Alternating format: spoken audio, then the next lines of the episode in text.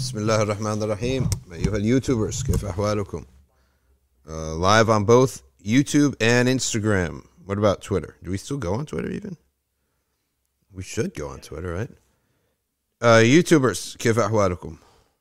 Well, isn't the, the, the I guess the content creator is the YouTuber, right? But anyway, um, mashallah, we had really good feedback from yesterday's uh, yesterday's stream, talking about the Messenger sallallahu alaihi wasallam's uh, humility, and and also the day before that, right? The day before that, when we talked about Ibn Hajar on the Mawlid, right? Like even uh, people reached out to me. They're like, they don't do the Mawlid, but they're like, okay, listen, we can't even say anything anymore.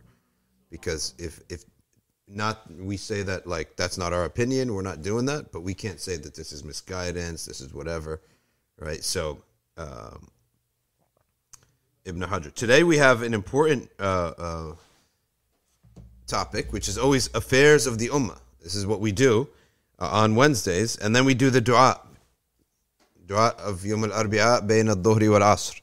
People on Instagram, mashallah. So let's let's start with our opening segment. Bismillah ar-Rahman ar-Rahim. Alhamdulillah, wassalatu wassalamu ala rasulillah, wa ala alihi wa sahbihi wa man wala. All right, oh, we're going to start with the little things first, the little tiny segments. And then maybe, maybe we get into a little bit of the news about Adnan Sayed. Okay? Okay. First piece of news that we have today.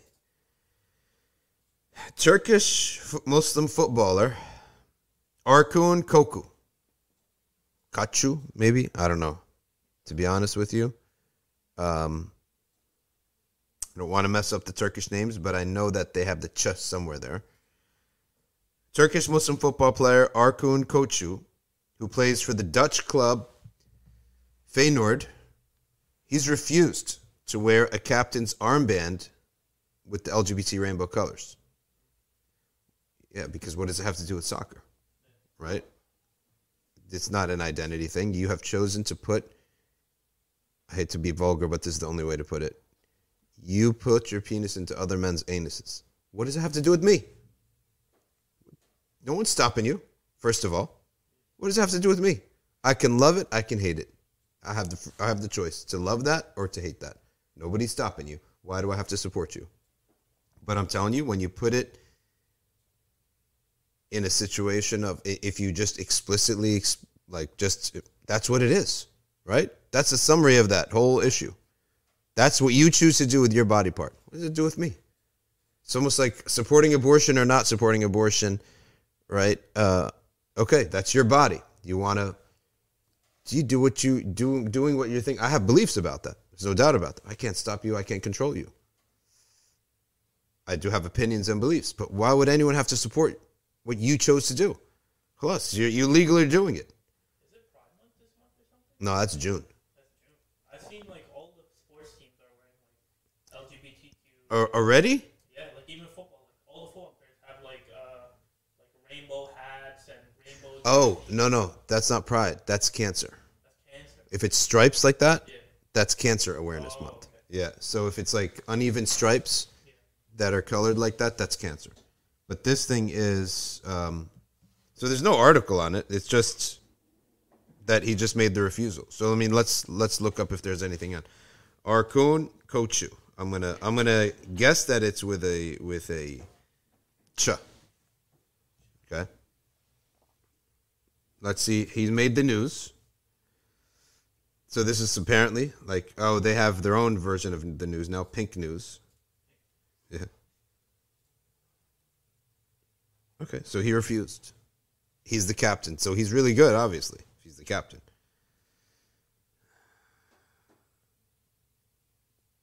So ahead of the against A Z, a game, Kökçü revealed that he would not be wearing this armband, saying, uh, this is against my religion.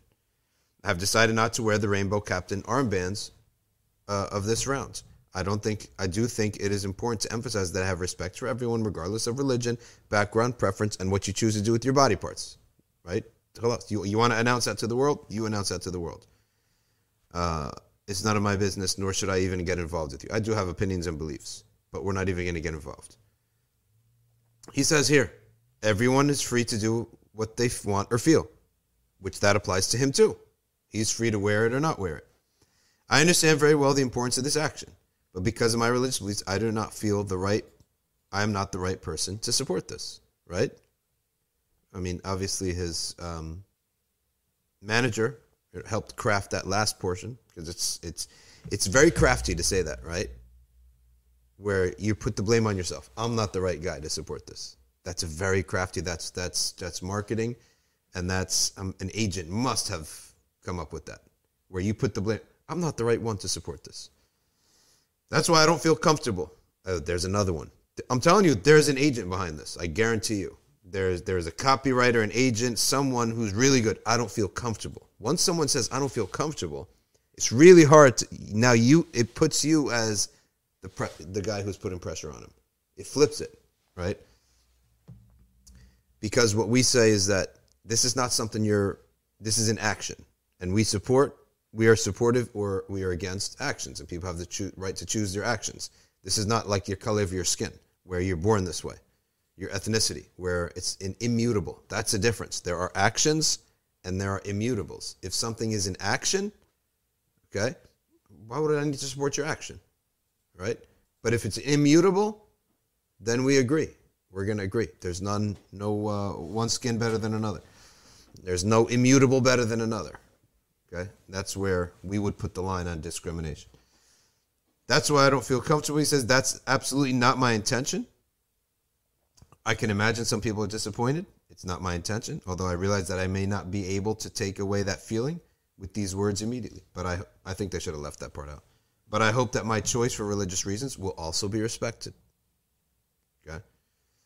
Kachu scored and assisted as his side ran out three one victors for their visit to Al Qamar, um, with Gernot Trotter assuming the captaincy for that day. The rights of the L G B T Q people have been a major talking point ahead of the Qatar World Cup this year. England captain Harry Kane will be donning a One Love rainbow armband. So they've taken over FIFA, and they've gotten these guys' heads that they have to keep wearing these armbands. The campaign is part of a European push for improved human rights, where homosexuality is banned. So this is therefore this is a form of a type of like moral colonialism. FIFA could order Kane and others to not wear the armband, right? With the final decision on the legality of wearing it yet to be announced. I never felt it was a good idea for Qatar to, to do this. But regardless of the outcome, the English F A and Kane have insisted they will wear the band anyway. On the announcement of the campaign, Kane said, I'm honored to join my fellow national team captains in supporting the One Love campaign. As captains, we may all be competing against each other on the pitch, but we stand together against all forms of discrimination. So, again, our point here is that inaction is not part of discrimination, right? This is something that he chooses to do with his body. What do I have to do with it? Why do I need to support it? Why does anyone need to support my being a Muslim? I don't expect any, I have zero expectations of anyone supporting Muslims who's not a Muslim. I expect you not to support it. It makes no sense for you to support a faith and a religion that you don't believe in. This is even more relevant at a time where division is common. So, again, it's the issue of having looped in, successfully done this loop in of ideology or inaction as an ideology, or uh, sorry, as an identity. Whereas, in fact, it's an action. Is there an uh, is there an identity for womanizers? Why don't some guys out there say, listen, I can't be loyal to one woman. I got to be having a different woman every day. It's my identity. I'm born this way. Would it be acceptable? Um, there's a lot of actions that you look at where it hasn't been transmitted as an identity or translated as an identity. And that's the big difference here. That you took an action and you made an identity. All right.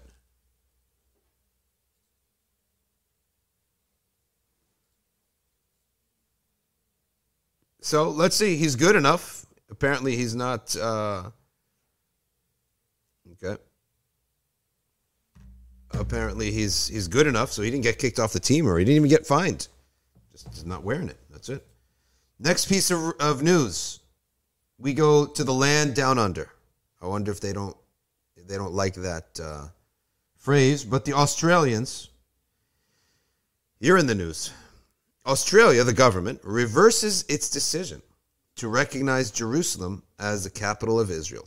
Remember today, folks, we are on the affairs of the Ummah, and we just look around at any of the affairs of the Ummah, because this is one of the things the Messenger, sallallahu alaihi wasallam, he wants of us. He wants of us to be aware of the Ummah and to be uh, uh, man lam yahtam bi umur al-muslimin falaysa minna. Whoever doesn't care about the affairs of the Muslims, you're not one of us. Meaning something's wrong. You're, something's missing here. Australia has reversed this decision to recognize Jerusalem as the capital of Israel. Former Foreign Minister Penny Wong said the twenty eighteen move by the previous government has undermined peace and put Australia out of step with the majority of the international community. This is not good news for Israel. In twenty eighteen, Australia's then Prime Minister Scott Morrison announced his government would follow the Trump administration's decision to move the U S embassy from Tel Aviv to Jerusalem. Mister Morrison's government lost power in an election in May this year. Hey, Rehana, get me a tissue, will you? Okay.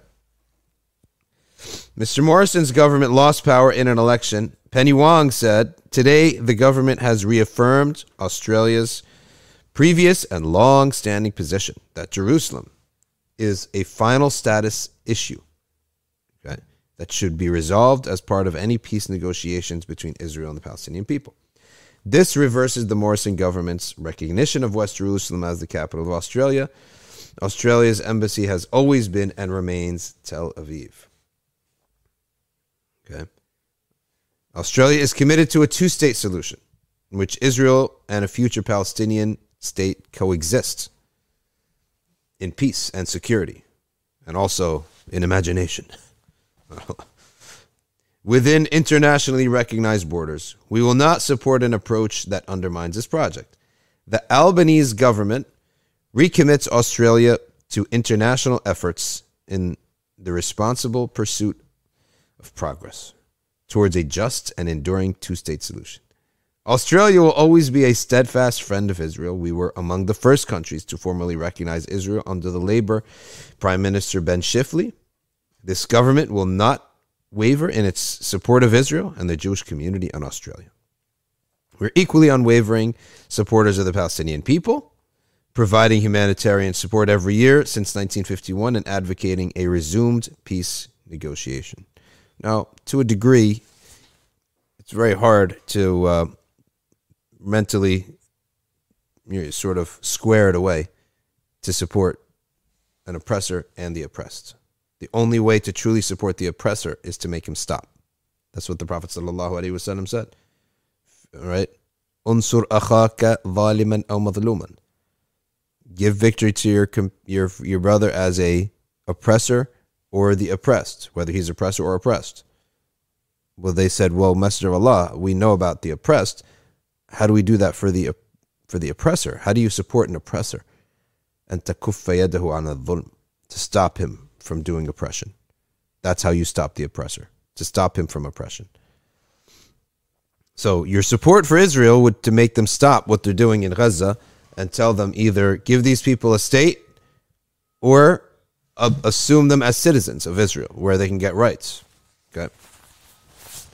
I regret that Mister Morrison's decision to play politics ooh, resulted in Australia's shifting position and the distress these shifts have caused to many people in the Australian community who care deeply about this issue.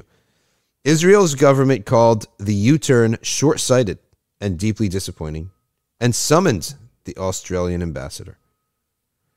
In light of the way in which this decision was made in Australia as a hasty response to an incorrect report in the media, we can only hope that the Australian government manages other matters more seriously and professionally. uh, Israeli Prime Minister Yair Lapid said in a statement. Hey, right. Assalamu alaikum. Salam. Jerusalem is the eternal and united capital of Israel, and nothing will ever change that.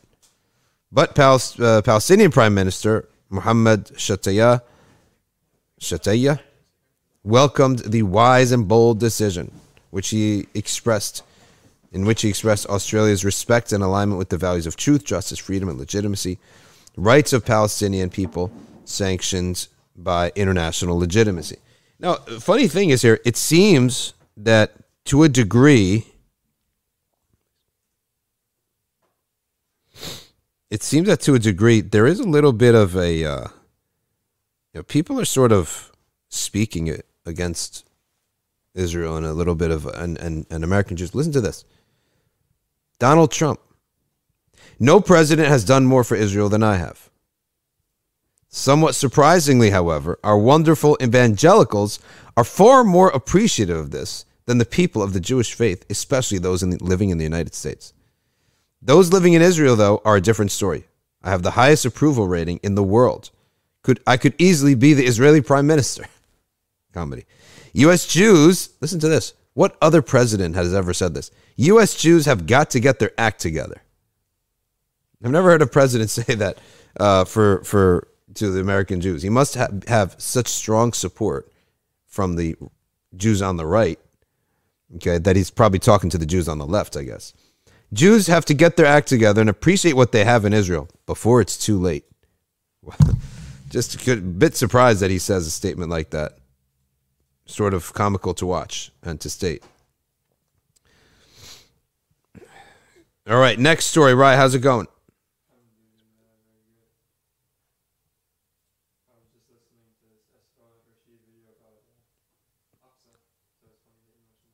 Oh. Yeah, he's always talking about Al-Aqsa. That's news story number two. We said news story number one was that, that brother uh, Gochu. Okay. What was his name? Gochu has refused to wear the band. Story number two, Australia not recognizing Jerusalem. Story number three, also somewhat involving the area and the region. Formal apology sought for U K crimes in the Palestine mandate. Right, there's a Palestine mandate. Of course, being that the basically giving away the Palestinian land to Israel. A formal apology is being sought from the government for atrocities committed in Palestine while it was under British rule. Okay, so it's not about them giving it over to Israel, but about atrocities that occurred. Okay, Affairs of the Ummah, story number three. The petition asks for a formal acknowledgement and apology for abuses during the period of the British rule in Palestine from nineteen seventeen until nineteen forty-eight, after which Britain withdrew and the state of Israel was declared. Question for you. Are there really, is there value in these things? You know, you're going to have people who weren't even alive issuing apologies, right? I guess, I, I guess, as the state, right? Symbolically. Okay. Apologizing. And is this the world that we live in now? It's just everyone's apologizing to everybody, right? It's like just, if if that type of, if that type of apology culture, it survives. You also create another problem where I eventually I just do whatever I want, apologize later. Like, what is the cost of the apology? What's the cost of the apology? It's not, I don't think the cost of the apology is like, like what is it costing? So I'll do whatever I want now, and five years later, I'll issue an apology. Like, people could possibly, you know, calculate that. Organizations, governments, individuals, et cetera. They could possibly go that route of just, you know, calculating that we can apologize later. Right, so the issue here is they want an apology, I guess, from the um, they want an apology from the government of Britain. Munib al Masri, no relation. He's eighty-eight years old, a Palestinian business owner and a former politician who was shot and wounded by British troops as a boy in nineteen forty-four. Britain's role affected me a lot because I saw how people were harassed. We had no protection whatsoever and nobody to defend us, he said.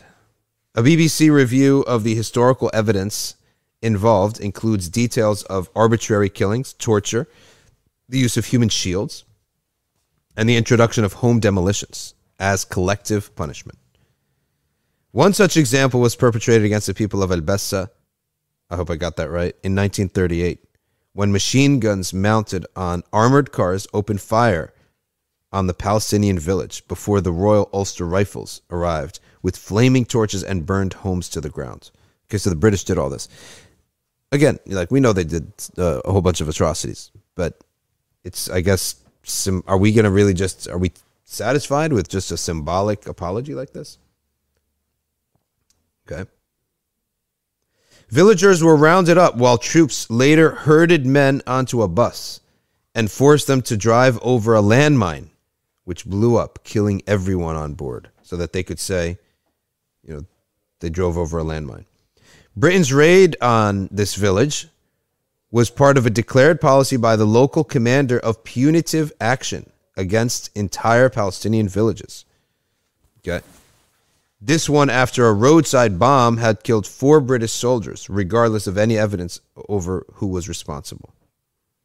In a statement, the U K Ministry of Defense said it was aware of historical allegations against armed forces personnel during the period, and any evidence provided would be reviewed thoroughly. Britain's control of Palestine began during World War One, when its forces drove out the Ottoman Turkish troops. World War One is really where just everything started to completely change in the entire world. In nineteen seventeen, Foreign Secretary Arthur Balfour pledged to the Zionist movement to establish a Jewish national home in Palestine. Why don't you take a portion of England, since you love them so much? The U K allowed levels of Jewish immigration and land acquisition to rise, fueling growing tensions with Palestinians and Arabs that frequently broke out into violence. Britain's three decades-long presence saw a series of chaotic policy reversals as troops struggled to contain growing violence, both between Palestinians and Jews, and at different times by armed groups from both sides against U K forces. A Palestinian insurgency known as the Arab Rebellion broke out from nineteen thirty-six, and London flooded the country with troops. Okay, so that is the segment, the next segment of the news. Okay. So you basically, the Jews wanted a country. And by the way, the division started, did not start as a sort of messianic or religious. It's just like a place where we could live. And one of the original places was actually New Mexico. Another place was Arizona. They talked about this. They talked about another place being South America, where would be a safe haven for Jews to live. And then Uh, the British basically um, uh, threw them or decided to use Palestine for that. So, all right, let's now go to the next item. I got something for you. Talk to me. Is your mic on? No, it's on. So it's not necessarily uh, Umma news, but yeah. You know, I was just in my class and my teacher was saying something like uh, Putin is threatening to use nukes wow. in Ukraine. Wow, that's insane. Yeah, so what's your take on that? Putin threatening to use nukes on the Ukraine. Yeah. That's crazy. I mean, my always question is, if you use a nuke on your neighbor, wouldn't the nuclear fallout come to you, though? Well, regardless, if someone shoots a nuke, then more nukes get shot at them. Regardless, I think that's like the known rule. The rule that it's you're never one way on nukes, right? Like, if there's nukes, there's going to be nukes back, you're saying. But who would nuke Russia? We're on Ukraine's side right now. Yeah, but would the U S, you think the U S would ever dare to to nuke Russia? I don't know about any of this stuff, but what's your take on this whole nuke thing? Well, my whole take on it is that I felt that the U S is using the Ukraine. They're using the Ukraine. They could stop this war very quickly mm. by saying, all right, Ukraine, you know, you're not you're not in NATO or something like that. Will will not put you in NATO. Uh, but they're using the Ukraine to drain Russia completely. That's that's the view that I'm. I think. Okay, uh, so someone brought up this point, because it was mentioned in my class that they're tact- tactical nuclear weapons. So it's not the big one. Oh, it's but not it's the big nuclear weapons. Weapons of the nuclear category. Okay, and but this stuff is really just gonna it, it hurts far more people with the chemical uh, fallout. So, tactical weapons are a fraction of the firepower that can be mounted on guided missiles. I got you. Okay, I got you. Anything? Uh, have any ulama ever made like connections to the end of times and uh, nuclear stuff? Because that's what it seems like at well, this point. Well, it seems that the Malham al-Kubra, which is the Great War, is nuclear. Like, mm-hmm. how could you kill that many people in that in, in one war without using something massive? Like, you have to use something massive. So, al-Malham al-Kubra may be uh, a nuclear uh, war on the that, that falls on the Arabs, like the Arab countries, because that's that, that region, that whole region. So, ajib. Now, it seems that the, the news that we read always has to just be bad news related to the Ummah. Like, there's nothing like, oh, the Ummah, we conquered a new territory. No, we made an invention. We discovered something great. No, it's never like that. It's never news like that. It's always some kind of uh, negative news. And here we are, but we're reading the news. Here we go. Hate crime. Muslims are most targeted group in England and Wales. Let's not forget that we are moving and we've migrated to lands of people who traveled halfway across the world to colonize you. They don't love you. Okay, so I'm sort of wondering, right, uh, about this. But nonetheless, I'm sort of conflicted because I don't like whining. I don't like whiners, right? I'm sort of conflicted on. But then again, you can't keep tolerating these hate crimes if you have a government that you pay taxes to that should be stopping these things. But I just, the, the, the vibe bothers me a little bit. Well, let's read the story. There were nearly three thousand five hundred hate crimes perpetrated against Muslims in England and Wales last year, according to new Home Office statistics. three thousand four hundred fifty-nine attacks against Muslims were reported by March twenty twenty-two. All right. The next most targeted group was Jews, with one thousand nine hundred nineteen hate crimes perpetrated against them. So Muslims have more hate crimes against them than Jews. Well, let's see if, if uh, some group says that that's an anti-Semitic statistic. Christians were targeted seven hundred times only. There were also three hundred attacks against Sikhs. Probably a lot of the guys attacking Sikhs thought they were attacking Muslims, or vice versa. A lot of people don't know the difference. There were one hundred sixty attacks against Hindus and thirty-six against Buddhists. But how are, I, I, I would wonder, are they actually... Like, you, you attack a brown guy. Are you attacking... Like, a lot of these guys, they don't know. Is this guy a Sikh, Hindu, Muslim, Buddhist? They don't know. It's just a brown guy to them. So I'm wondering how they got their statistics. Hate crime is defined as any criminal offense which is perceived, oh, perceived, by the victim or any other person to be motivated by hostility or prejudice. So the victim decides that it's a hate crime. That's not, I don't agree with that, right? I totally don't agree with that. There are a lot of people who may have, you know, something bad happen, the fight happens between two people for a reason totally separate to their race or ethnicity, and then they use the quick thing, oh, okay, let's file it as a hate crime. Like, you got to be really explicit. It's got to be like against a house of worship or against someone who is, they said, hey, you know, get that turban off your head, or get that hijab off your head. So, like, it, it can't just be the perception of the victim. Um, uh, there are five centrally monitored strands of hate crime: race or ethnicity, religion or belief, sexual orientation, disability, and transgender identity. Who would do a hate crime against someone who's disabled? That's like low. As in previous years, the majority of hate crimes were racially motivated, accounting for over two-thirds of such offenses. There were one hundred nine thousand such offenses. seventy were racially motivated. I think racially motivated is probably the most objective one, right? Then again, if it's also just perception, you don't know, like, maybe that per- they actually just had a, a, like a whole separate issue. These types of hate crime... Hate crimes, these types of hate crime, okay, I'm thinking about the grammar of that. These types of hate crime, these types of hate crimes, anyway, increased by nineteen percent between March twenty twenty-one and March twenty twenty-two. Meanwhile, there were eight thousand seven hundred thirty religious hate crimes, which increased by thirty-seven percent. Okay. This was the highest number of religious hate crimes recorded since the recording began in twenty twelve. There were twenty-six thousand sexual orientation hate crimes, fourteen thousand disability hate crimes. I, I don't understand that one. fourteen thousand times people committed a crime against someone. Like, what kind of crime, though? Like, robbing someone who's disabled? Is that a hate crime?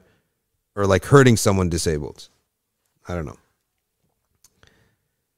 Sexual orientation hate crimes increased by forty-one percent. Disability hate crimes increased by forty-three percent. Maybe they're, they're just getting better at statistics. Like, everything's increasing this much.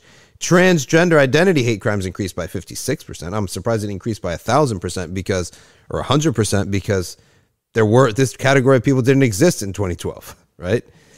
Over half of the hate crimes recorded by the police were for public order offenses. Yeah, that means drunk guys doing stupidity, basically, in the streets of England, which they're drunk by eight p.m. on Friday and Saturday. I've been there. I lived there for three and a half years. All right. forty-one percent for violent crimes against individuals. And five percent, listen, I don't buy this whole thing. I'm not accepting the whole thing. The idea that it's a hate crime because you perceived it as a hate crime. And by the way, this stuff is fashionable, right?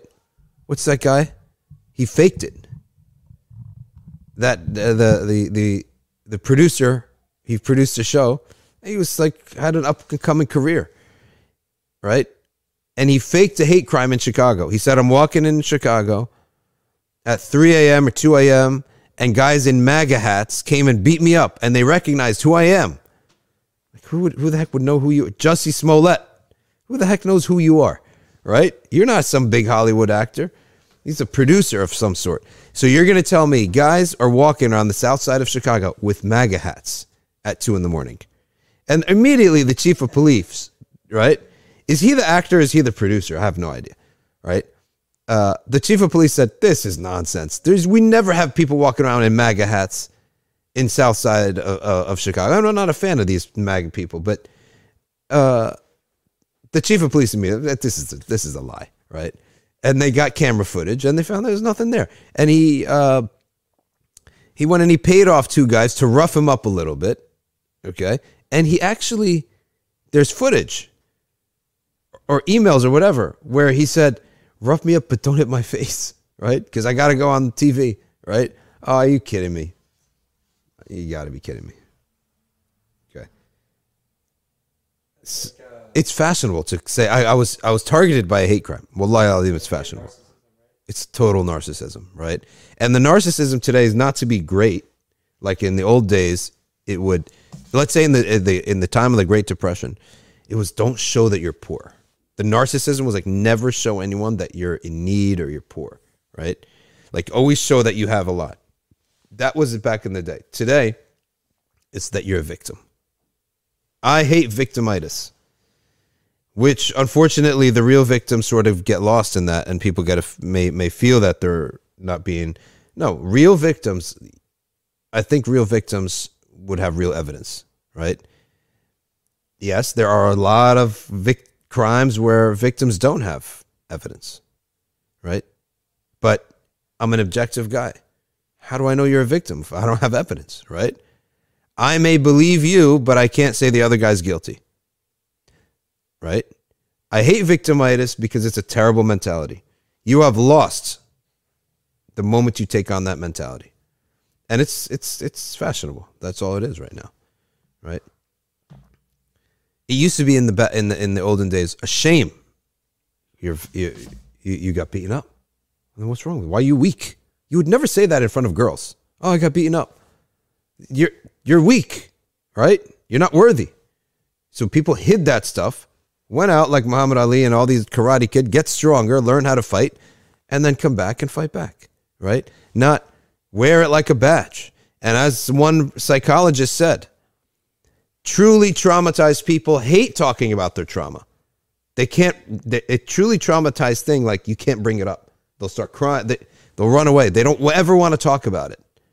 Now you get, guy gets traumatized. twenty-four hours later, he's all over the internet, making the rounds, getting famous. And the word is just so overused. So is the word iconic. Every other thing is iconic. It takes like twenty years for something to truly be iconic, maybe fifty years, that we see that, wow, this really impacted society. Today, a picture, two years late, before the, they post it, it's iconic, right? It is uncertain to the extent to which the increase seen this year continue the pattern of improvement in police recording. Thank you. Didn't I just say that? They're just getting better at recording statistics. And people are... are getting more bold and saying, and, and they want to be counted as someone who is victim of a hate crime. Okay.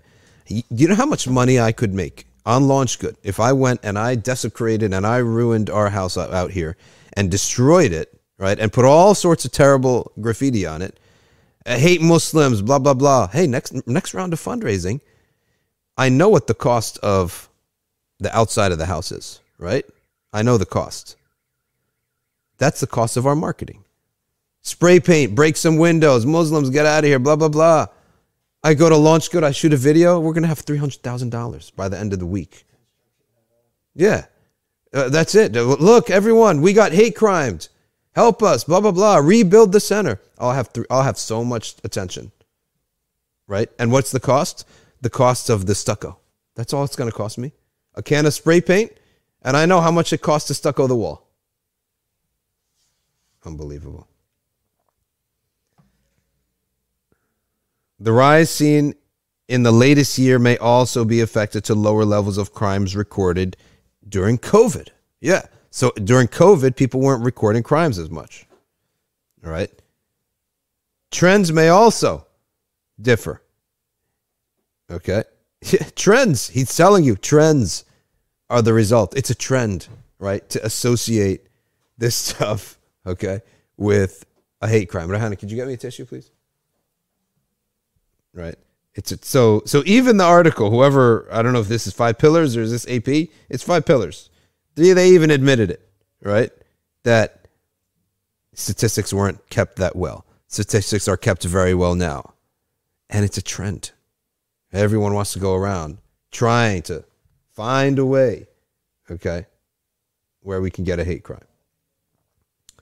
Next article of news in the Affairs of the Ummah, Wednesdays. Employers can ban religious clothing, says European court. I tell new people, why are you surprised? I said it a million times. They traveled over land, sea, mountain, and desert to kill your grandfathers. That's what their grandpas did. You think like this, these feelings left people's hearts? No, it transmitted in their households. Okay? They don't like you. Why are we living there? Terrible. Terrible situation. European top, Europe's, Europe's top court has given the green light to employers within the E U to ban hijab or niqab if they wish. I have a question for you. Okay. And my question is, what is the, how does it work in the E U? So the E U can make, like, what if I own a shop in England, who am I under?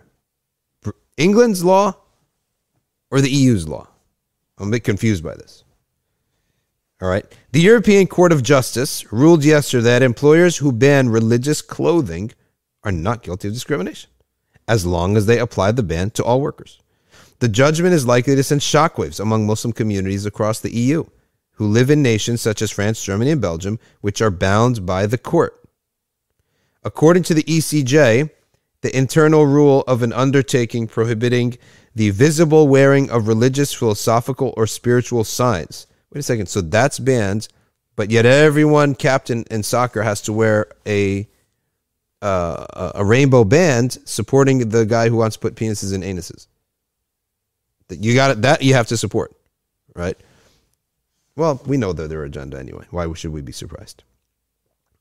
The internal rule of an undertaking prohibiting the visible wearing of religious, philosophical, or spiritual signs does not constitute direct discrimination if it's applied to everyone.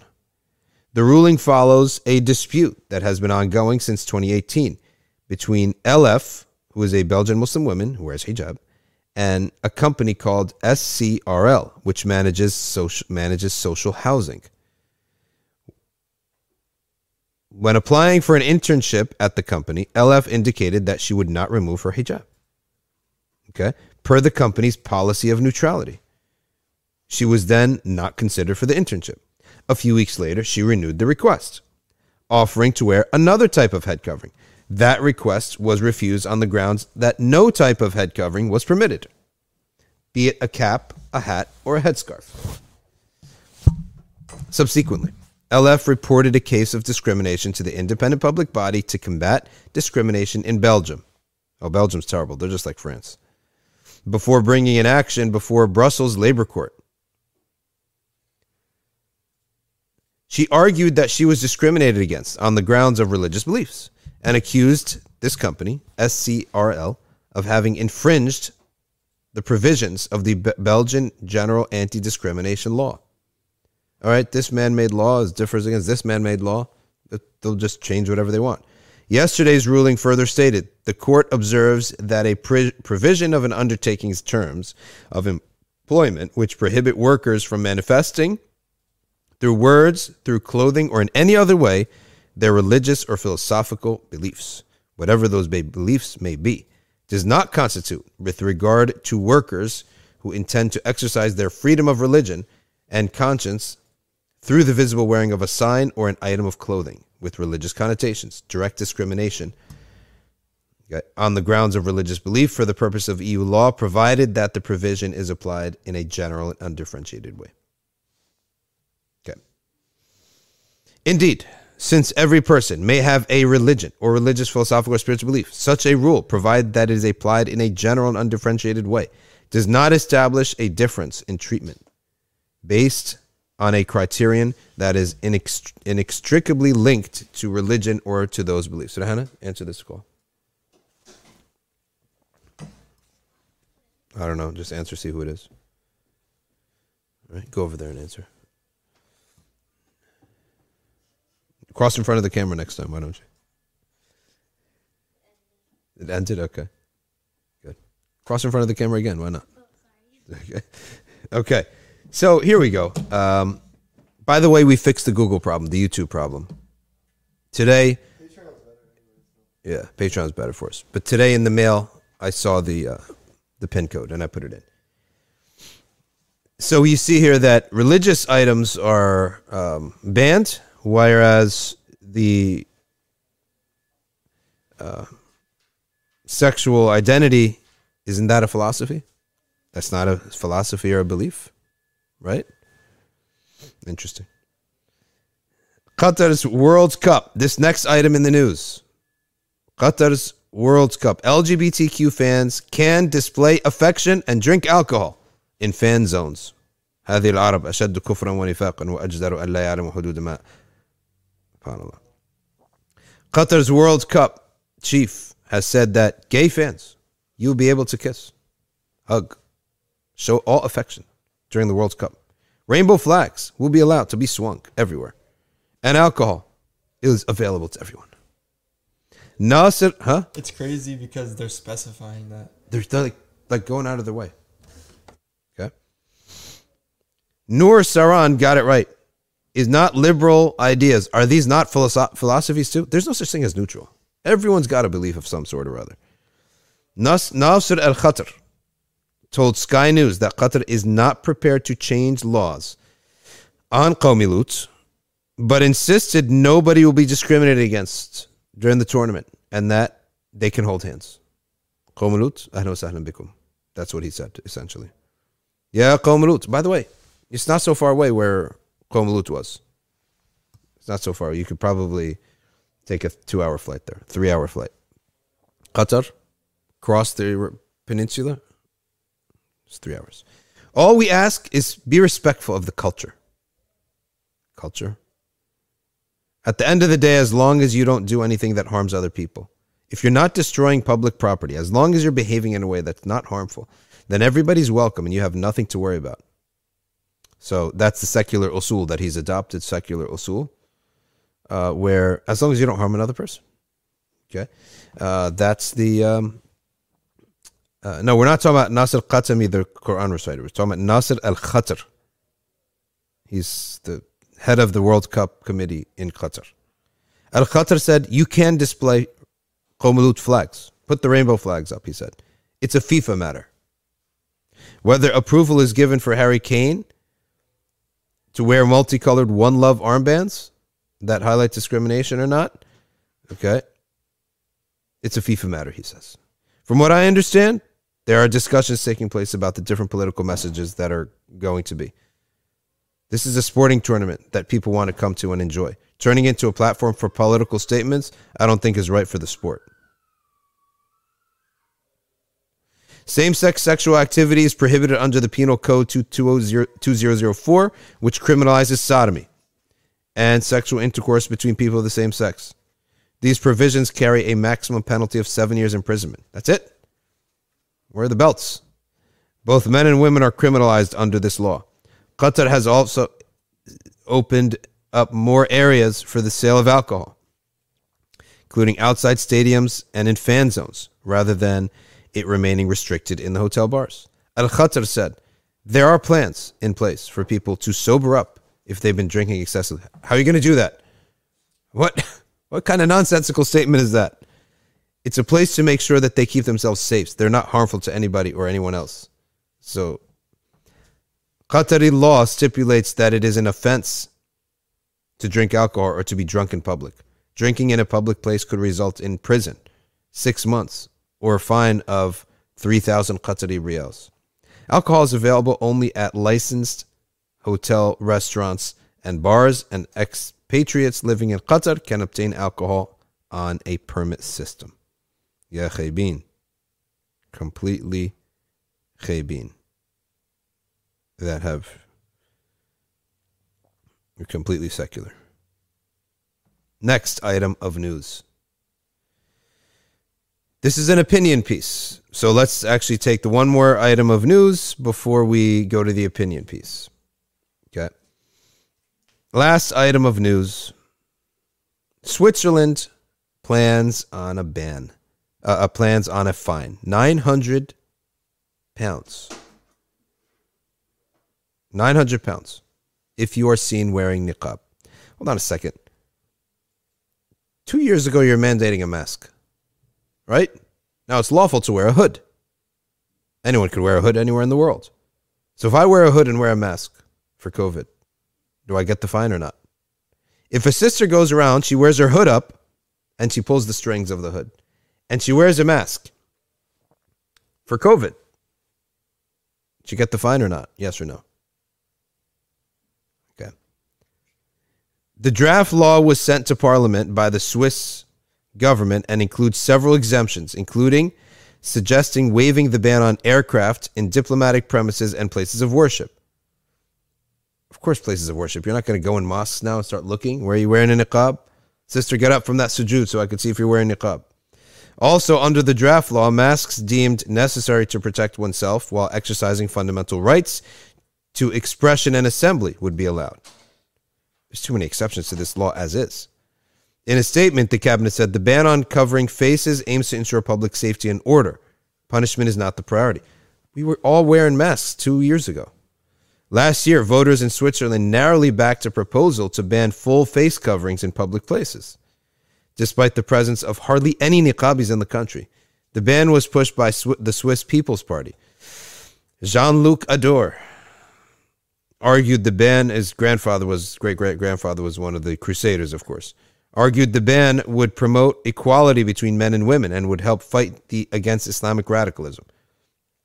The Islamic Central Council of Switzerland said the vote proved that Islamophobia had increased in Switzerland since the ban on minarets in two thousand nine. It also vowed to pay any fines for those who chose to wear the niqab in the name of religious freedom. In a statement last year, it said, today's decision opens up old wounds, further expands the principle of legal inequality, and sends a clear signal of exclusion to the Muslim minority.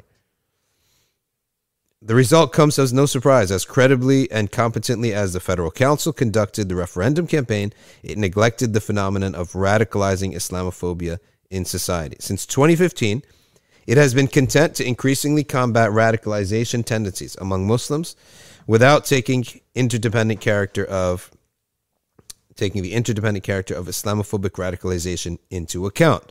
Numerous studies and journalistic products have long since proven that among French ISIS sympathizers in particular, the feeling of discrimination, among other things, in the wake of niqab ban had contributed to their radicalization. In Switzerland, too, the ban will hardly contribute to weaken radicalization tendencies, be it in Muslim milieux or on the part of right-wing nationalists. On the contrary, it is to be expected that the renewed success will give strength to the um, some committee, Egger Kingen Committee, which launched the Anti-Burqa Initiative.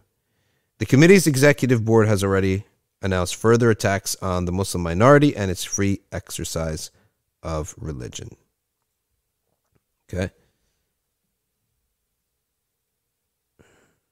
There's a guy named Raja Raja Raj who comments on every Five Pillars article. Joanna S. Women who undergo chemotherapy choose to wear head covering. Does the rule apply to them too? Right? Oh, uh, when they go for plastic surgery, they come in and out with a burqa. You know that? That's a thing. Women who want to not be known, celebrities, right? Who want to not be known.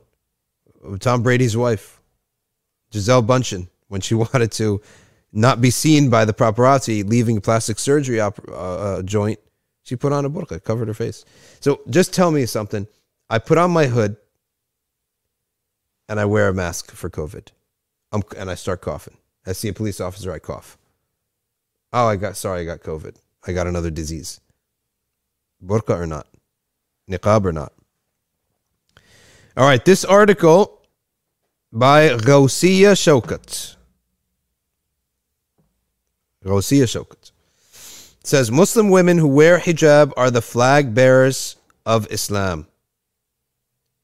They hear the command of their Lord and they obey. There is no commandment that is more visible than the hijab and exclusive to Muslims. This is what she's saying. Why? Because a lot of people have beards. It's not really a thing. A beard is not a thing. Even the turban. You got Sikhs who wear turbans now. They ripped off our culture because, you know, the Sikhs are half from, they derive from the Sufis mixed with Hinduism. It's Sufism mixed with Hinduism. That's what it is. That's what Sikhism, that's how it got its origin. Okay. And so the turban, not a big deal. All right. What else? There's nothing really that would force a Muslim to stand out. His name being Muhammad. But your name is not written on your na- on your face, right? So recently, she says, the media has been awash with anti-hijab images, or rather, the visible part of hijab, the headscarf.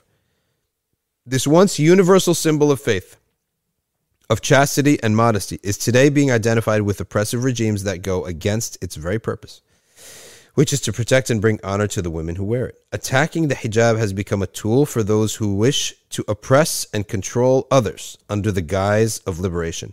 When a woman wears hijab, her faith becomes visible. It is this visibility that society refuses to accept, despite the conviction of the woman, of the woman wearing it. Many believe the problem lies only with governments. Stop that. Only with governments or... Let's redo this. Many believe the problem lies only with governments or men policing what women should wear. But the reality is only scratching... That reality is only scratching the surface. The real war here is not with the headscarf in its physical form, but rather with what it symbolizes. Okay? This is from when we say that Allah is mutakabbir, that Allah is zahir.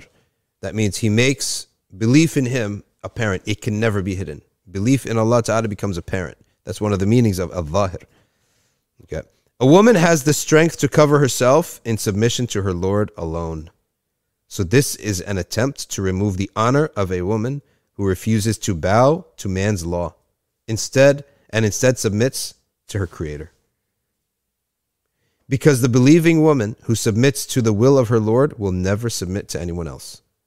Islam provides the framework which men, women, and society must adhere to in order to live in harmony. And part of this framework is for women to adopt hijab when in public or in the presence of unrelated males, specifically men they would be able to marry. The Quran says, tell believing women to reduce their gaze and guard their private parts and not expose their adornments except that which necessarily appears, which the Prophet then explained to be the face and the hands, and to wrap and to bring their head to bring their head coverings over their chest. So the head covering was assumed. The Arabs already used to wear head coverings. It's assumed. And then bring it over the chest. Okay? Because then they used to throw the head covering in the back. Well, the Quran says bring it over the chest.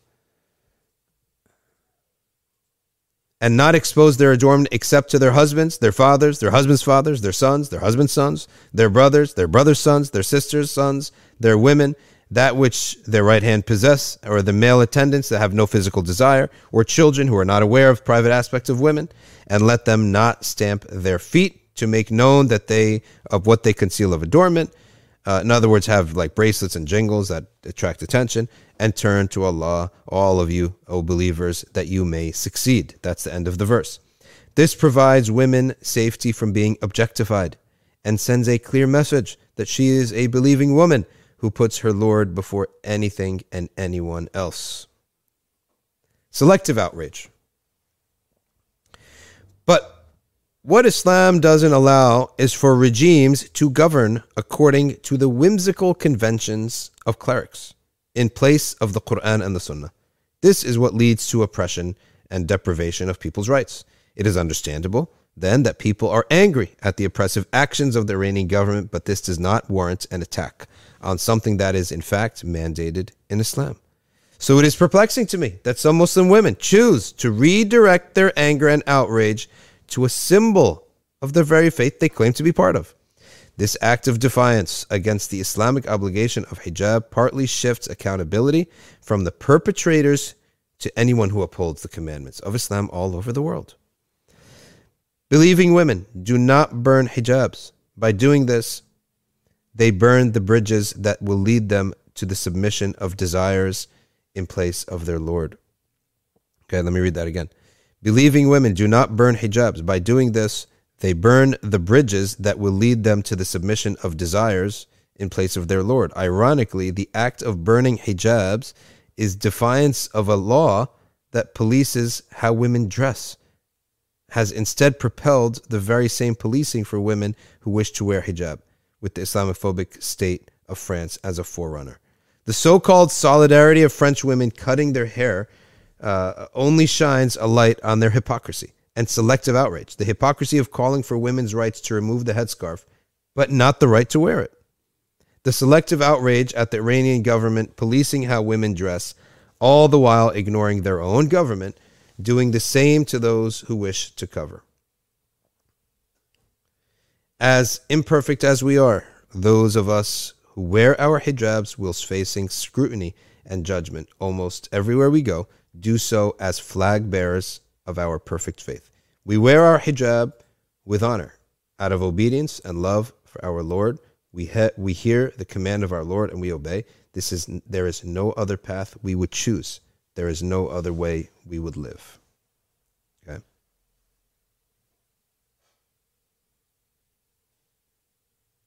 So, very powerfully written, well said statement there from, her name was uh, Ghousia Shoukat, I believe.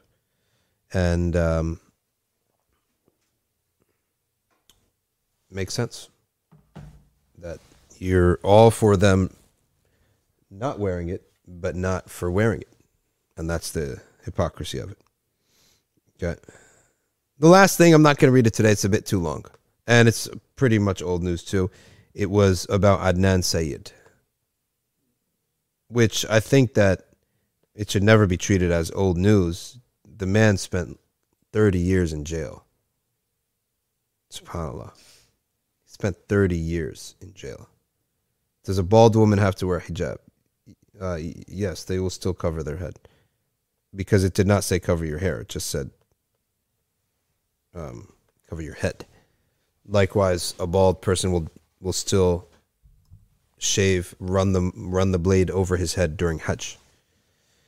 The man spent twenty-three years in jail, Adnan Sayed. But we'll read that another time because it's two thirty now, and we'll take a couple questions. Let's go to Instagram, and then we'll go to YouTube. All right, Rai, what do you got? Is it a bid'ah to say Jumma Mubarak? No, but and to say Jumma Mubarak. It's okay to say Jumma Mubarak. The, the Salafis got everyone thinking this, like... everything is a bid'ah. Every, did the Salaf do this? Did the Salaf, did the Salaf sneeze? Yeah. Is the sneezing a bid'ah? Here's the thing with them. They, they never imagined that the Salaf faced certain th- issues that were not faced later. Or, sorry, they did not face certain issues that were faced later. So the question is not, did the Salaf do it? No, what would the Salaf have done in that situation? That's why we have usul. What would the Salaf have done in this situation? That's the question. Well, that it's not going to go from their time to our time. We have a whole chain. We have a whole cascading of centuries where the scholars, they they answered that question by the issues that came in their time that didn't exist in the Salaf's time. Just the idea of naming the correct understanding of Islam as Ahl Sunnah, right? The Prophet ﷺ never did this. Yeah, Prophet never did that. The Sahaba did this, okay? The, the Sahaba uh, came up with that concept. So the Sahaba also are not allowed to innovate, right? It's not like innovation is allowed for the first three generations and then no one can innovate after that. The Sahaba themselves were not allowed to do this. They're not allowed to innovate. So when they did innovate, they innovated for a need. Compiling the Quran, establishing Taraweeh, naming the correct understanding of the faith as Ahl Sunnah, giving it that name, all sorts of other things. Here's a question. A divorcee sister wants to know whether she needs to send her respects to her ex-husband's sister who lost her husband. They're still cousins. It is expected for her to do that, yes. S R says, to see Western women famously immodest by Islamic standards cutting their hair in protest is both opposite and a mockery. Nobody says, Akhi, they are eating there after their birth and placenta medium rare. Something is off with these people. Yes, this is actually true. That, you know, placenta is now being eaten. Placenta filled with nutrients. So, something is wrong with these people. All right. Huh? It's... Don't know what to call stuff anymore. Ummi M J says, are Islamic schools better while compromising on education standards? It's not about better. I think it's actually follow the fatwa of the uh, scholars of Mauritania and France, uh, of, of Mauritania and Morocco. They forbade submitting your kid to a non-Muslim school. They forbid it. You you cannot submit your child to the education of someone who explicitly says thing believes the opposite of what you believe. You're not allowed to do that. You can bring a tutor under your watch, things like that. But um, to submit them to a bi- a building, a school, whether call it a school, call it otherwise, whatever it is, to be under their care for that long and for that amount of time and for education on top of that, right? They forbade it as a fatwa. They forbade it. So it's not even about which is better. But my thing is that you can always hire tutors, right, to help out. oh seven nine two, is it permissible to listen to music for meditation purposes? The background music is specific hertz. Some of them helped me meditate. Is this allowed? It just goes back to the to, to if you can de- detect instrumentation, especially the string, then it would be in the category of forbidden. But if it is something like um, it sounds like a voice or it sounds like just a percussion, then there's more there's permissibility to that.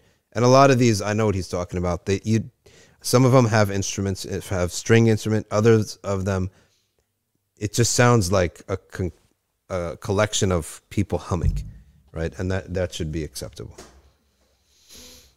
Meghan Markle championing the Iranian women protests, but like, what about supporting Muslim women who want to wear it? So these types of people are, um, they clearly have an agenda, and we're living, we're going against the grain of the entire world. That's the reality of things. Naveed Akhtar, am I allowed to make my morning adhkar while I walk? Yes. You can, you can. But you're not going to have the same reward as the one who prays in one spot and he sits until the sunrise. So you won't have that reward, but you will have the reward of doing the adhkar.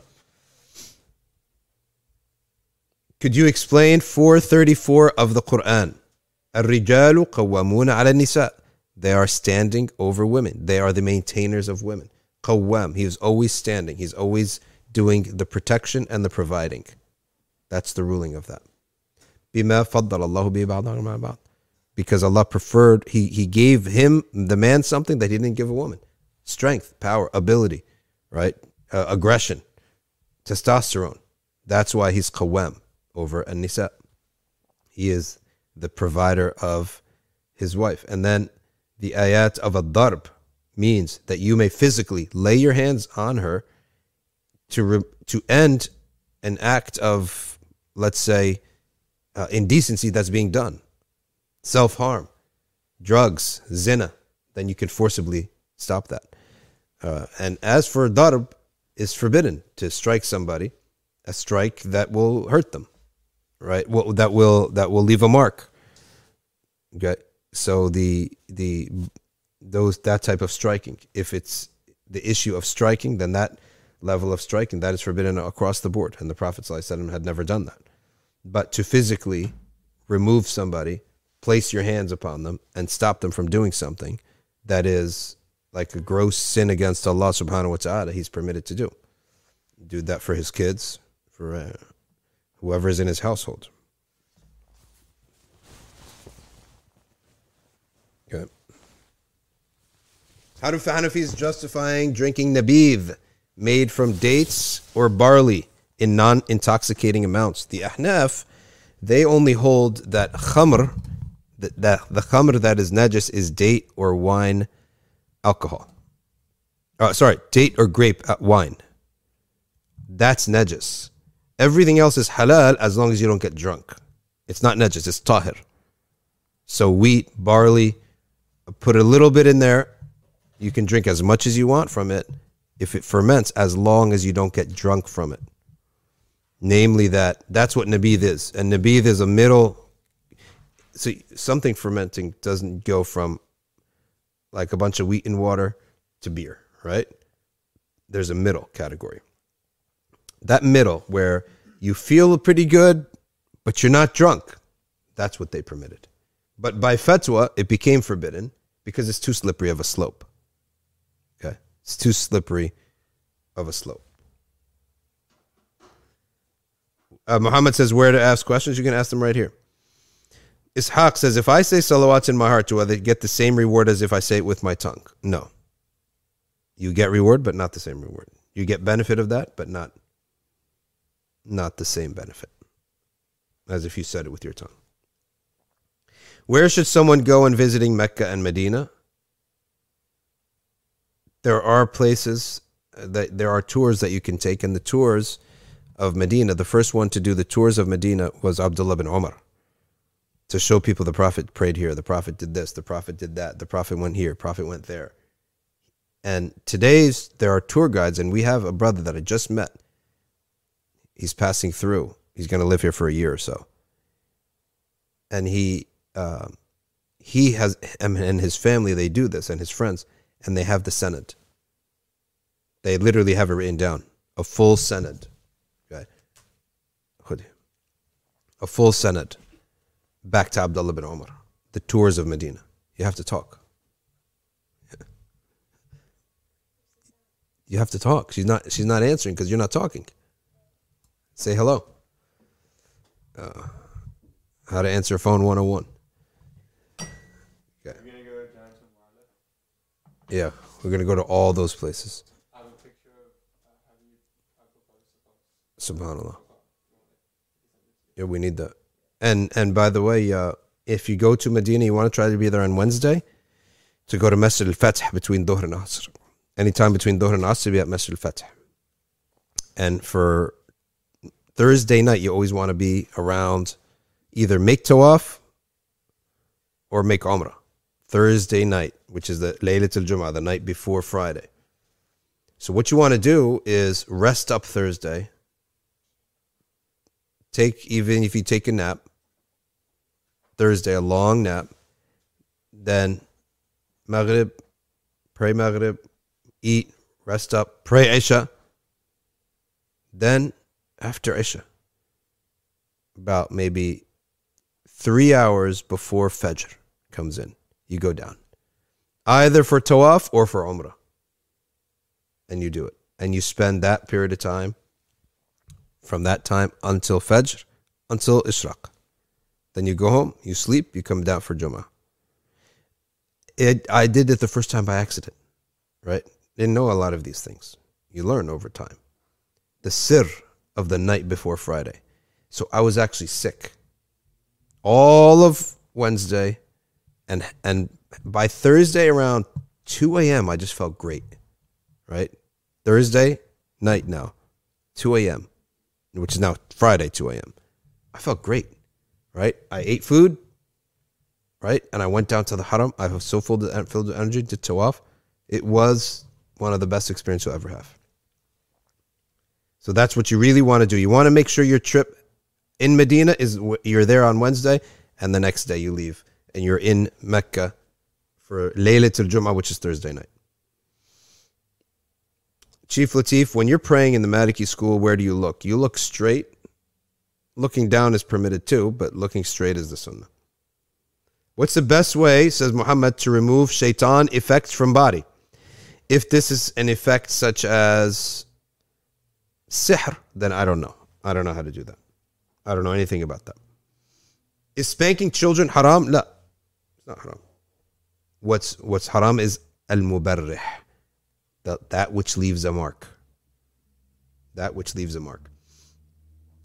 Westerners are going to have a reaction. No worries. You, you could take your opinion somewhere else. You don't know how to raise kids. Westerners, especially most most middle-class Americans, you do not know how to raise kids. You should watch us. We know how to raise kids. Our kids respect us. Your kids call you Frank and call you Joe. What the heck? Right. Your community. It's right? His name was Frank. Oh my God, see? SubhanAllah. Um, unreal. Stuff that they do is unreal. Okay. If I say salawats in my heart, do I get the same reward? We answered this. What is the ruling on cheese used from rennet? You can eat it. Can a Muslim learn lucid dreaming and do adhkar for reward? I'm not familiar with that, and that means lucid dreaming. Meditation of some sorts?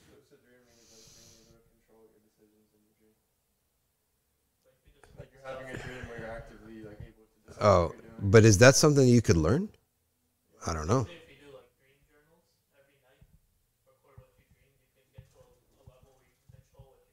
You could control what you do in your dream. Someone also told me if you lay on your back in your bed in the dark and you just keep preventing yourself from falling asleep, eventually you'll just like enter into a dream. You'll state. Be in the middle, huh? Yeah. Okay, we call that an-nu'as in Arabic. It's called nu'as, mm. which uh, or as-sinah. Right, where you're you're literally between wake and sleep. Mm. I mean, is that what you're doing with her time? But if you're really into that stuff, um, there is there, I don't think there's no reward or benefit or value in in doing that type of thing. But the adhkar will have the benefit. So, Chini Baba, do you sell books in person or only online? We have some books at safina press dot com. Really? That's Urdu? Okay, did not know that. I, I did not. I did not know that. Um, well, if you're the sugar daddy, you can probably pay pay up a little, spend them a lot of money on books. Uh, but uh, safina press dot com is where you can, you can get our books. Usually, the drafts of our books until we really take over this um, Safina Press and take it somewhere. You know, where we're really proud of. But right now, you can get the drafts of our books there, safina press dot com. Hamza Azizi, when are you doing Umrah and can we join? Unfortunately, it's packed up. I, I didn't want to take a risk on the first ever time that we do the Umrah solely by ourselves and have seventy people and two buses, so we're only doing one bus. S N says, how do you deal with the fear of losing a parent? Be thankful for the parent, and Allah subhanahu wa ta'ala will strengthen you. Who was it? Weird. Muhammad says, if one is affected with jinn, no, go to another live stream for that. I don't know how to do that stuff. I do not get involved with the jinn. Alhamdulillah. Ask, uh, come to N B I C and ask, uh, we have a person who does that here. Has it already been discussed about women going to Umrah and Hajj without a mahram? It's allowed. Does sadaqah remove calamity hardships? Yes, it does. In a big way. Sadaqah is the thing that you, um, the first thing that you go to when there's hardship and calamity is you go to sadaqah. Let's go to Instagram. What dhikr would you recommend to have your prayers accepted? Salah on the Messenger sallallahu alaihi wasallam, without a doubt about that. It's not even a doubt. Not even a shadow of a doubt. Salah on the Messenger sallallahu alaihi wasallam. Abdul Qadir Saqaf said one of the first things that you will get out of it, the first benefits, like the immediate benefits, is that your dua will be answered. Nobody says, what do you say about Ashkenazi Jews? We know from hadith that Moses looked nothing like them. What is their claim to Al-Quds? I really don't have an educated answer to that. Um, although some people have said that they were like Romanian gypsies that took on this Jewish identity. Who knows? I don't know. Who knows? Yeah, ask Asrar Rashid. He knows everything about this subject. Joanna S. says, can someone travel without a mahram? A woman can only travel without a mahram for a necessity. Otherwise, she should have a mahram with her. Only on the issue of necessity can she travel without a mahram. Chini Baba, is acceptable to marry Shia who don't disrespect the Sahaba? Well, then they wouldn't be Shia. The, their doctrine requires them to believe that the Sahaba, certain Sahaba went astray. And it would be forbidden to keep suhbah, let alone marry, with a fasiq.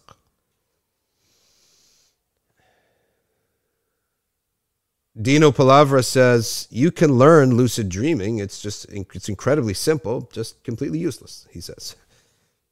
Faradinho says, can we fast with the additional benefit of staying fit?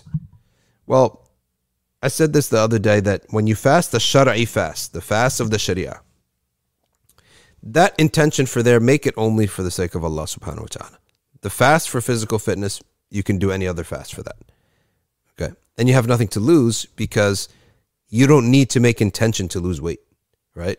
If you don't eat, you will lose weight. So if you want to lose weight, if you do a shar'i fast, you'll lose weight, right? But to get a reward with Allah requires intention. So one doesn't need intention. You're going to get the benefits either way, right? You're going to get the benefits of losing weight if you don't have food, if you purposely leave off food, or if you fast. So you don't need to make an intention to lose weight. So leave off that intention. If you do a shar'i fast, do it only for the sake of Allah subhanahu wa ta'ala. And then if you want to lose weight, then you could do your other types of fasts. All right. Ummi M J says, how can I cut off non-religious friends without hurting them? If they're, if they're not good influences on you anymore, and they're like a bad influence on you, and you need to stay away from them, you have to try to find a way by doing it slowly. Okay? You do it slowly. You don't want to shock someone, then they may take a terrible view of, of Islam. Okay? So you want to do it slowly. Sarah Suleh, he says, Zaydi Shia are respectful of the Sahaba. Then ask them to say, Abu Bakr as-Siddiq, Sayyidina Abu Bakr as-Siddiq, radiyallahu ta'ala anhu. Okay.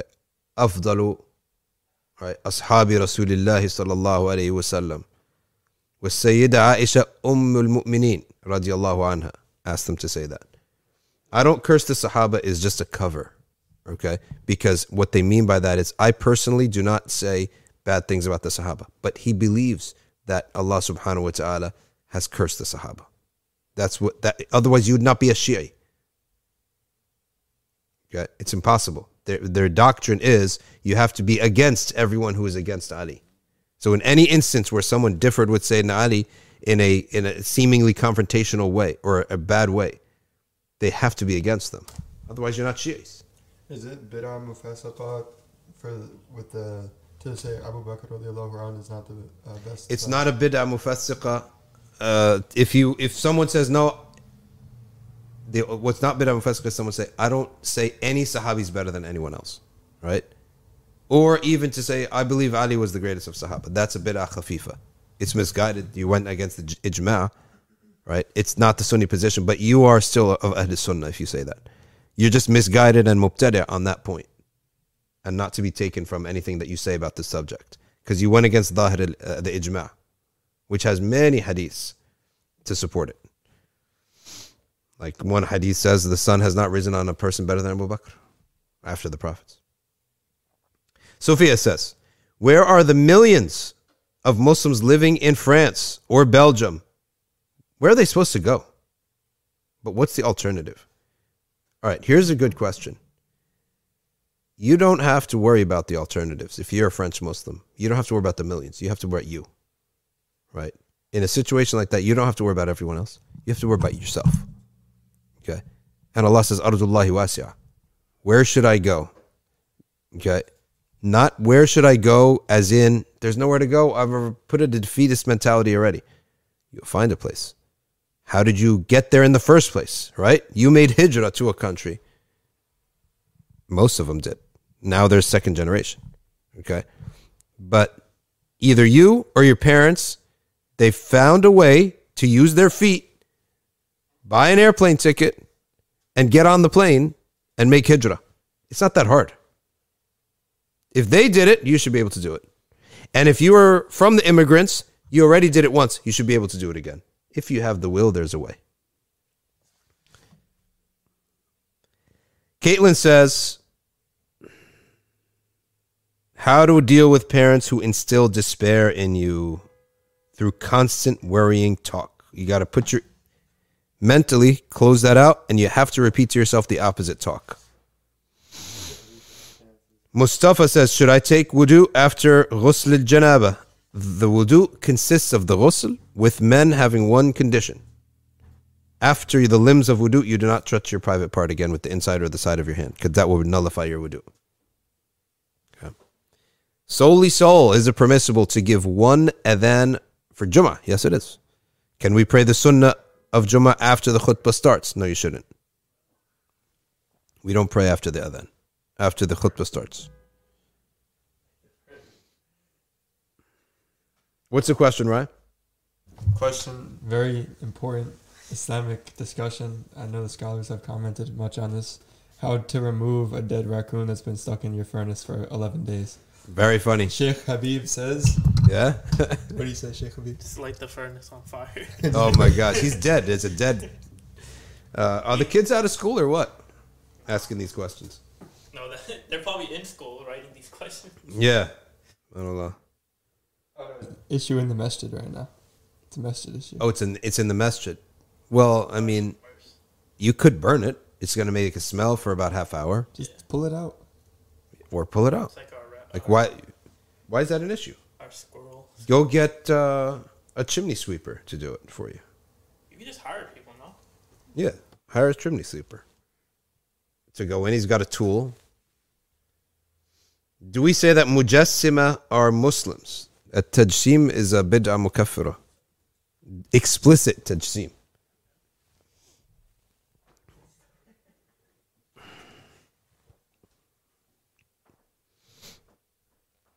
Explicit tajsim. Yeah. Is there Mawlid Anbiya every Thursday? Yes. After Aisha. Yeah, and it's a short dhikr that we do. Salawats on the Prophet. There's every Friday. If you got youth, if you're a high school youth in this area, New Brunswick, North Brunswick, come to the masjid every Friday, six o'clock from now on. Youth night. High school boys. The girls, well, we have to do, do um, Saturday for the girls. And we need people to lead that. All right. Qasim says, could you remember to post the dua from yesterday? Allahumma raddini bi qada'ik. Yes. Uh, We had a video for that, right? Oh, no, it was Someone a post. Could, they could look up on Google, is the grass greener on the other side or something like that? Safina Society. Okay, and it'll be there. That's what they look up. Good. Um, question about Hamza Yusuf, what about his invitations? I have no knowledge. I've no, you're asking the wrong person. I have no clue uh, where he wants to give talks to, where he if he goes to these conferences. I think he doesn't want to anymore. Um, I don't think anyone would not invite him. He's still a, a draw. A lot of people respect him and, and want to hear what he has to say, but he, I think he himself doesn't uh, have interest anymore. What does the name Farid ad-Din means? The unique person of the religion. So unique in a good way, I hope.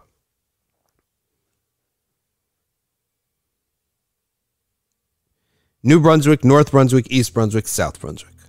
I guess New Brunswick then would be West Brunswick, right? Technically. Or New Brunswick is in the center, and then East, North, South. What's what's west of New Brunswick? Piscataway? We yeah, we need a West Brunswick to, to even it out. It's complicated and confusing to say how it got stuck in the furnace. You're asking the wrong guy. Is ithbat without tajseem acceptable? You're not saying anything when you do that, essentially. You're just saying it, it's, it is what it is.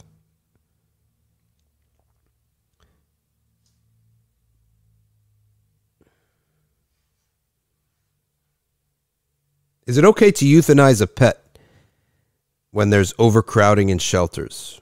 There shouldn't be any harm in that. Although there could be better solutions, but there shouldn't be any harm in that. Uh, sinfulness, I mean, by that. Like if it's if it's if it's becoming like their society cannot handle this anymore. There are too many foxes, too many cats. Then either you send them out into the countryside, you drive them in a truck, and you let them out in the countryside to just live and eat in the woods. If you have to euthanize them, I don't. There, there shouldn't be any sinfulness if it's only for the sake that they're like becoming pets, uh, pests. There's just too many of them.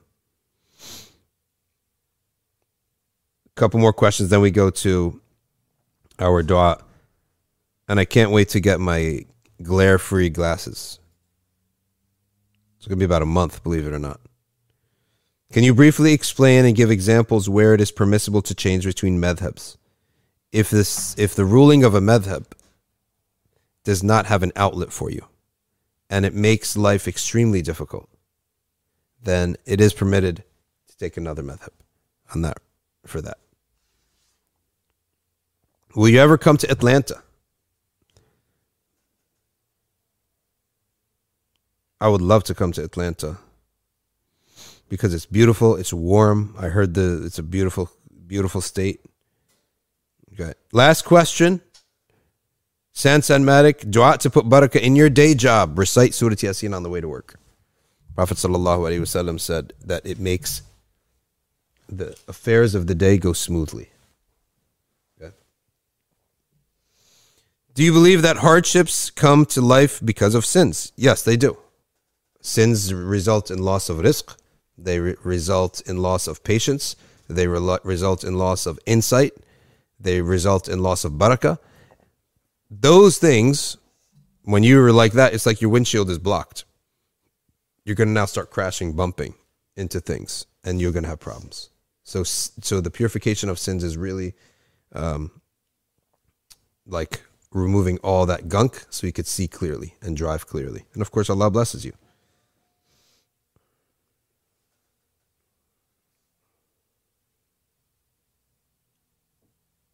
Is getting medical treatment for A D H D compulsory in concentration in Salah if so, in co- if concentration in Salah is compromised?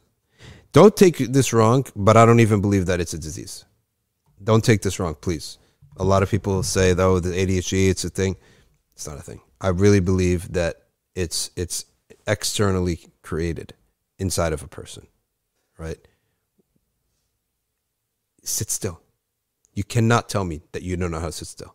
Right? You can train yourself to sit still. Everybody can train themselves to sit still. Right? I've never seen a person who who does these fidgets all the time. I have to have a fidget thingy. What am I doing? I have to fidget. Okay, I got to have a little toy. I got to have this. Except that it comes with it the identity of being having A D H D. And the, the story that I have A D H D. Hey, can I take this out? I have A D H D. And that the idea of having A D H D is something that has been ingrained in them. They believe that they have A D H D. I, I can't sit still.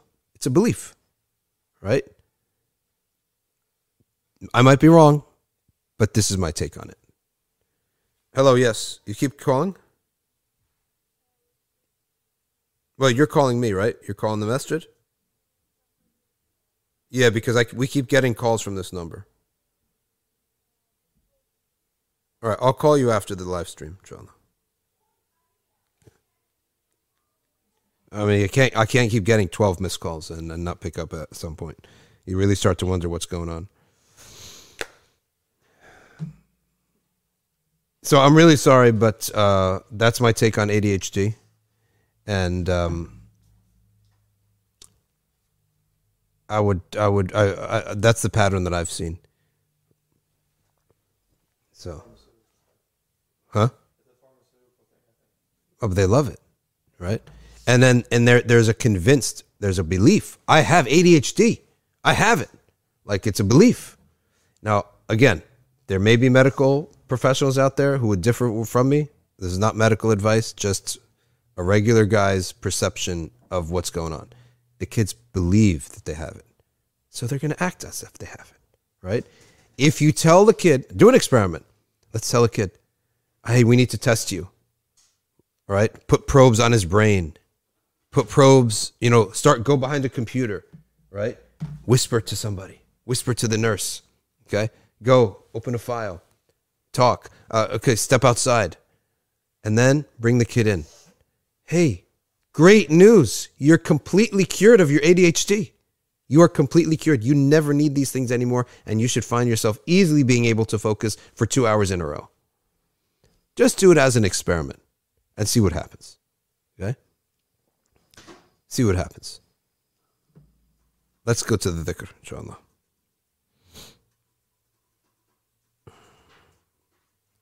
Yeah, M says it's due to technology. one thousand percent it's due to sugary foods and technology. Like one thousand percent. That's got to be the source of why people are, you know, having A D H D. They can't focus. I can't focus, right? There's too much technology. If if, if I want to, if I have to take these two things right here and this thing, and I have to put them in the car, far away, I have to be in a whole nother room, right? And sit with a book and force myself to read. Like, I cannot read with these things around. No matter what happens, I'm going to reach for it. If adults are like this, then what do you think kids are?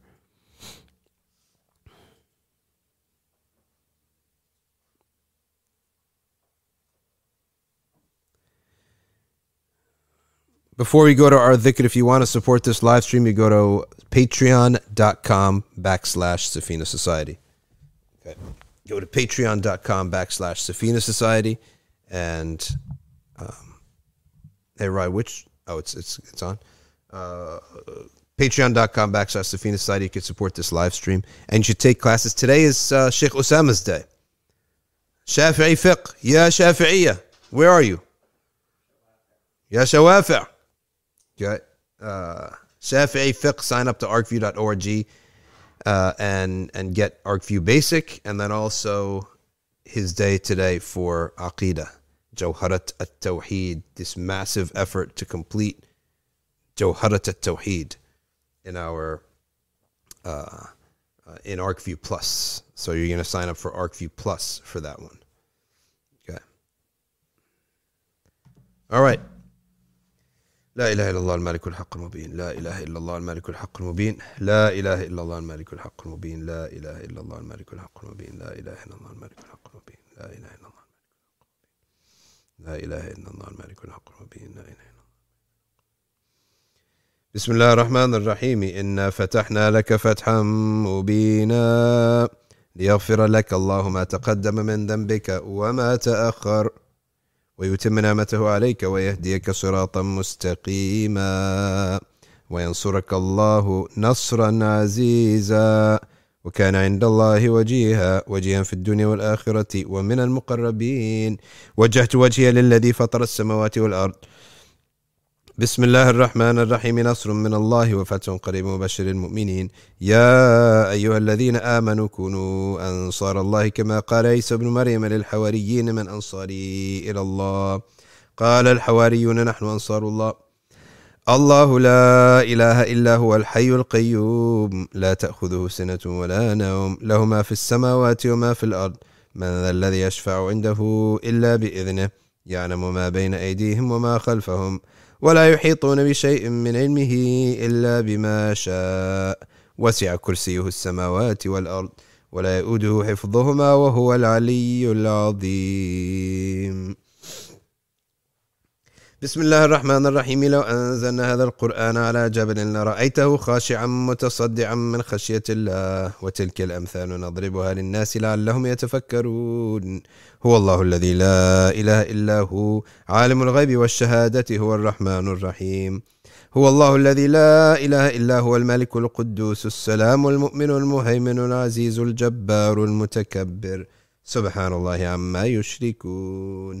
هو الله الخالق البارئ المصور له الأسماء الحسنى يسبح له ما في السماوات والأرض وهو العزيز الحكيم.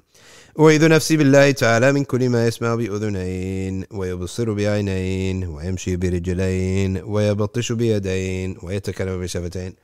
حصنت نفسي بالله الخالق الأكبر من شر ما أخاف وأحذر من الجن والإنس وأن يحضرون. عز جاره وجل ثناؤه وتقدست أسماؤه ولا إله غيره. اللهم إني أجعلك في نحور أعدائي وأعوذ بك من شرورهم وتحيلهم ومكرهم ومكائدهم. أطفئ نار من أراد بيد عداوة من الجن والإنس. يا حافظ يا حفيظ يا كافي يا محيط. سبحانك يا رب ما أعظم شأنك وأعز سلطانك. تحصنت بالله وبأسماء الله وبآيات الله وملائكة الله وأنبياء الله ورسل الله والصالحين من عباد الله. حصنت نفسي بلا إله إلا الله محمد رسول الله صلى الله عليه وآله وسلم.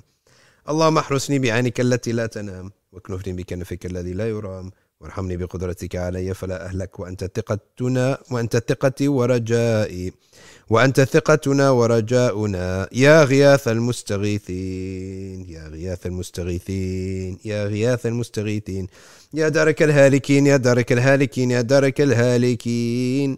اكفني شر كل طارق يطرق بليل أو نهار إلا طارقا يطرق بخير إنك على كل شيء قدير. بسم الله أرقي نفسي من كل ما يؤذي ومن كل حاسد. الله شفائي بسم الله رقيت. اللهم رب الناس أذهب الباس اشفي أنت الشافي وعافي أنت المعافي لا شفاء إلا شفاءك شفاء لا يغادر سقما ولا ألما. يا كافي يا وافي يا حميد يا مجيد ارفع عني كل تعب شديد واكفني من الحد والحديد والمرض الشديد والجيش العديد واجعل لي نورا من نورك وعزا من عزك ونصرا من نصرك وبهاء من بهائك وعطاء من عطائك وحراسة وحراسة من حراستك وتأييدا من تأييدك يا ذا الجلال والإكرام والمواهب العظام. أسألك أن تكفيني من شر كل ذي شر إنك أنت الله الخالق الأكبر. وصلى الله على سيدنا محمد وآله وصحبه وسلم تسليما كثيرا طيبا مباركا فيه والحمد لله رب العالمين ظاهرا وباطنا وعلى كل حال يا أرحم الراحمين. إن شاء الله we'll stop here two three minutes of dua as dua بين الظهر والعصر on يوم يوم الأربعاء Wednesdays between ظهر and عصر has in it الساعة of إجابة.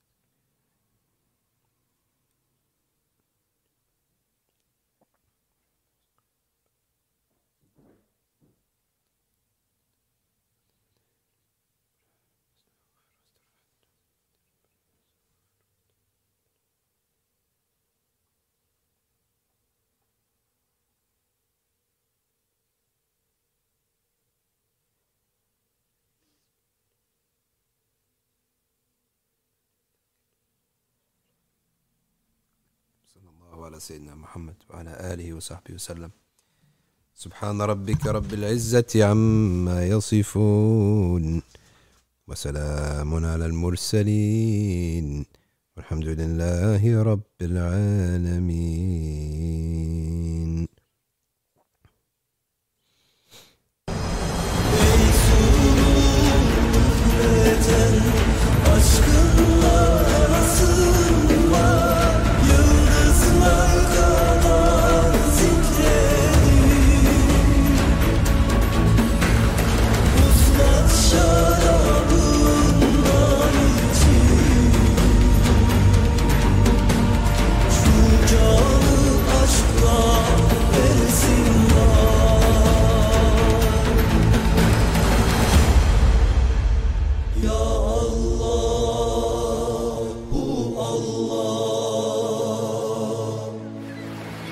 Kalbe şifa